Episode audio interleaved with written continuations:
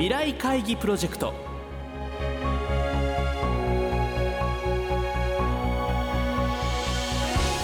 この番組は「世界を変えよう」をキーワードに未来に向けたさまざまな課題を企業のトップが提示し皆さんと共に解決策を考える日本経済新聞未来面の紙面と連動したプロジェクトです。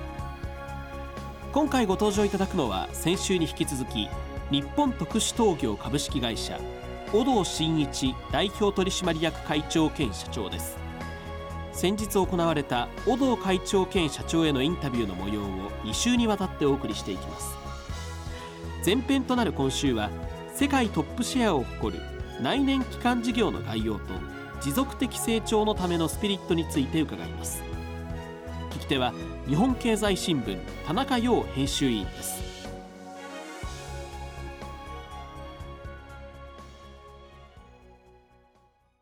御社のですね、まあ、内燃機関でのまプラグのそのまあ技術力そのまあ世界シェアナンバーワンっていうそのまあ強さっていうものをですね具体的な数字を使ってですねちょっとお話ししていただけたら何がどういう強さがあるんでしょうか？我々が今内燃機関部品と言ってた主力商品はですねエンジンに着火するスパークプラグそれから酸素センサーの方はですね排気ガスをですね検知しながら燃費向上や CO2 削減に結びつける。まあ、そういった非常に重要な部品なんですね例えばスパークプラグはですね私が入った頃はですねおそらく世界シェアも20%ない主に国内で売ってて10%ぐらいだと思うんですね。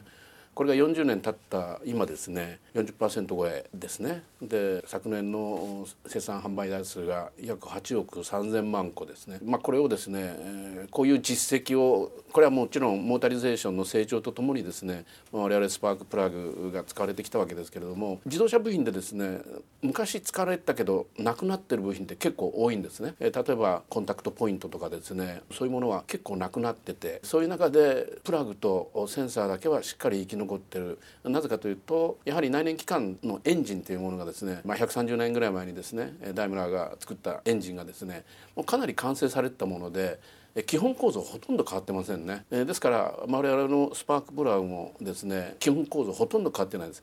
ただしそこでですね材料だとかさらに小型化ですねこういうところへの対応に今我々の技術がですね生きてそしてこれだけのシェアを取れるようになったんじゃないかとまあ、そういうふうに思っております。で酸素センサーの方はですねやはりこれは環境問題から始まってまして70年代のアメリカで起きたスキー法からですね自動車の排ガスをきれいにしなきゃいけないっていうのが、まあ、これも40年ぐらい前から始まりましてでそれに対応して一躍成功したのが日本車メーカーで。でそれで日本車メーカーが世界で大きくシェアを伸ばしていく。ともにですね、まあ、O2 センサーもですねどんどんどんどん規制が厳しくなるに従ってですね高品質化しましてこれも世界でですね40%ぐらいのシェアをですね保持している、まあ、そういった製品なんですね。なぜですねこの世界シェア40%まで？でなおかつさらにこう上がっていくというその原動力っていうのは何だと思われます？やはりですねこれは手前味噌ではないですけれども品質だと思います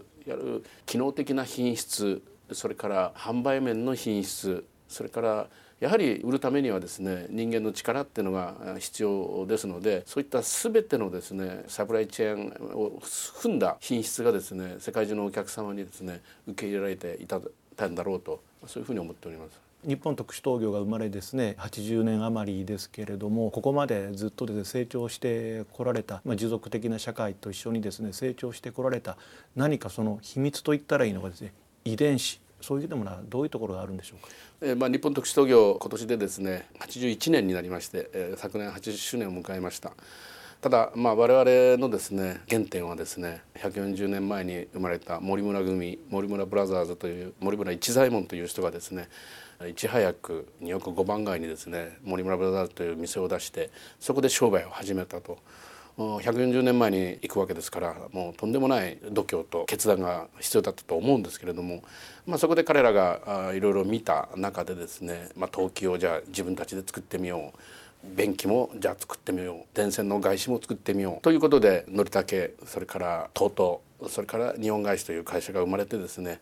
昭和になって日本外資のですね、まあ、江添さんという人がアメリカに行ってモータリゼーションを見るわけですね、えー、あすごい車が走ってるとこれは必ず日本もこういう車が走ることになってでその重要部員として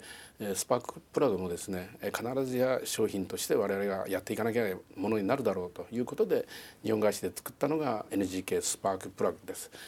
えー、そして、えー、日本会社から分離してですね日本特殊陶業というものができたんですが、まあ、我々この今申し上げましたのりたけ、え、等々それから日本外資それから日本特殊陶業ずっと通じるのはですねやはりセラミックにこだわるそしてものづくりにこだわるそして品質にですねこだわるそして我々のセラミックの技術をですね世の中に提供しながらそして、えー、貢献していきたいとここのところはですね、えー、皆4社しっかりつながっている部分だと思っております。今その志をですねどのような形で社員の方にお伝えしてるんですか？そうですね。なかなか難しいんですけど、まあ、我々はもとよりですね昔から言ってるのは良品主義やはりいいものを作らなきゃいけない。良品主義に良品にこだわる。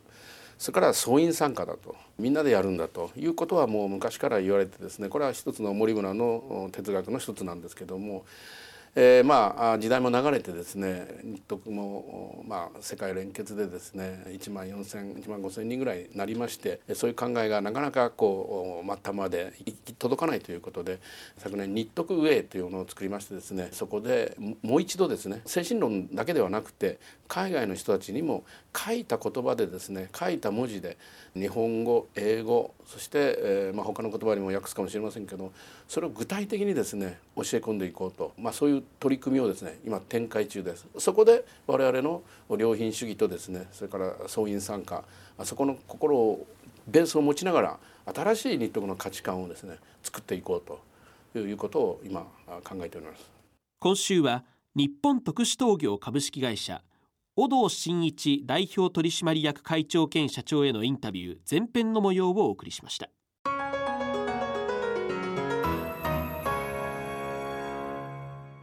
番組では先週小道会長兼社長から発表された課題。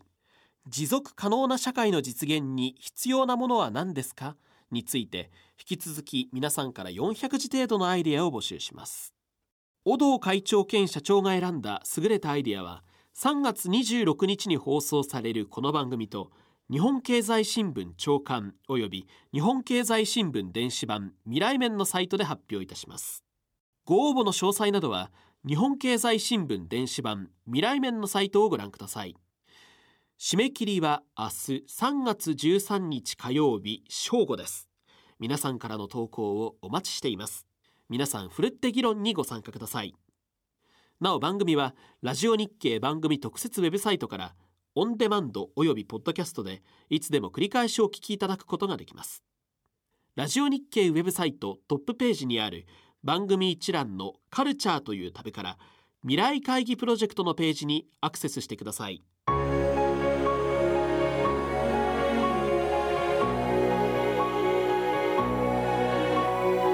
未来会議プロジェクト。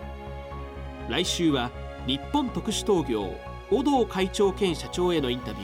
ー後編をお送りします。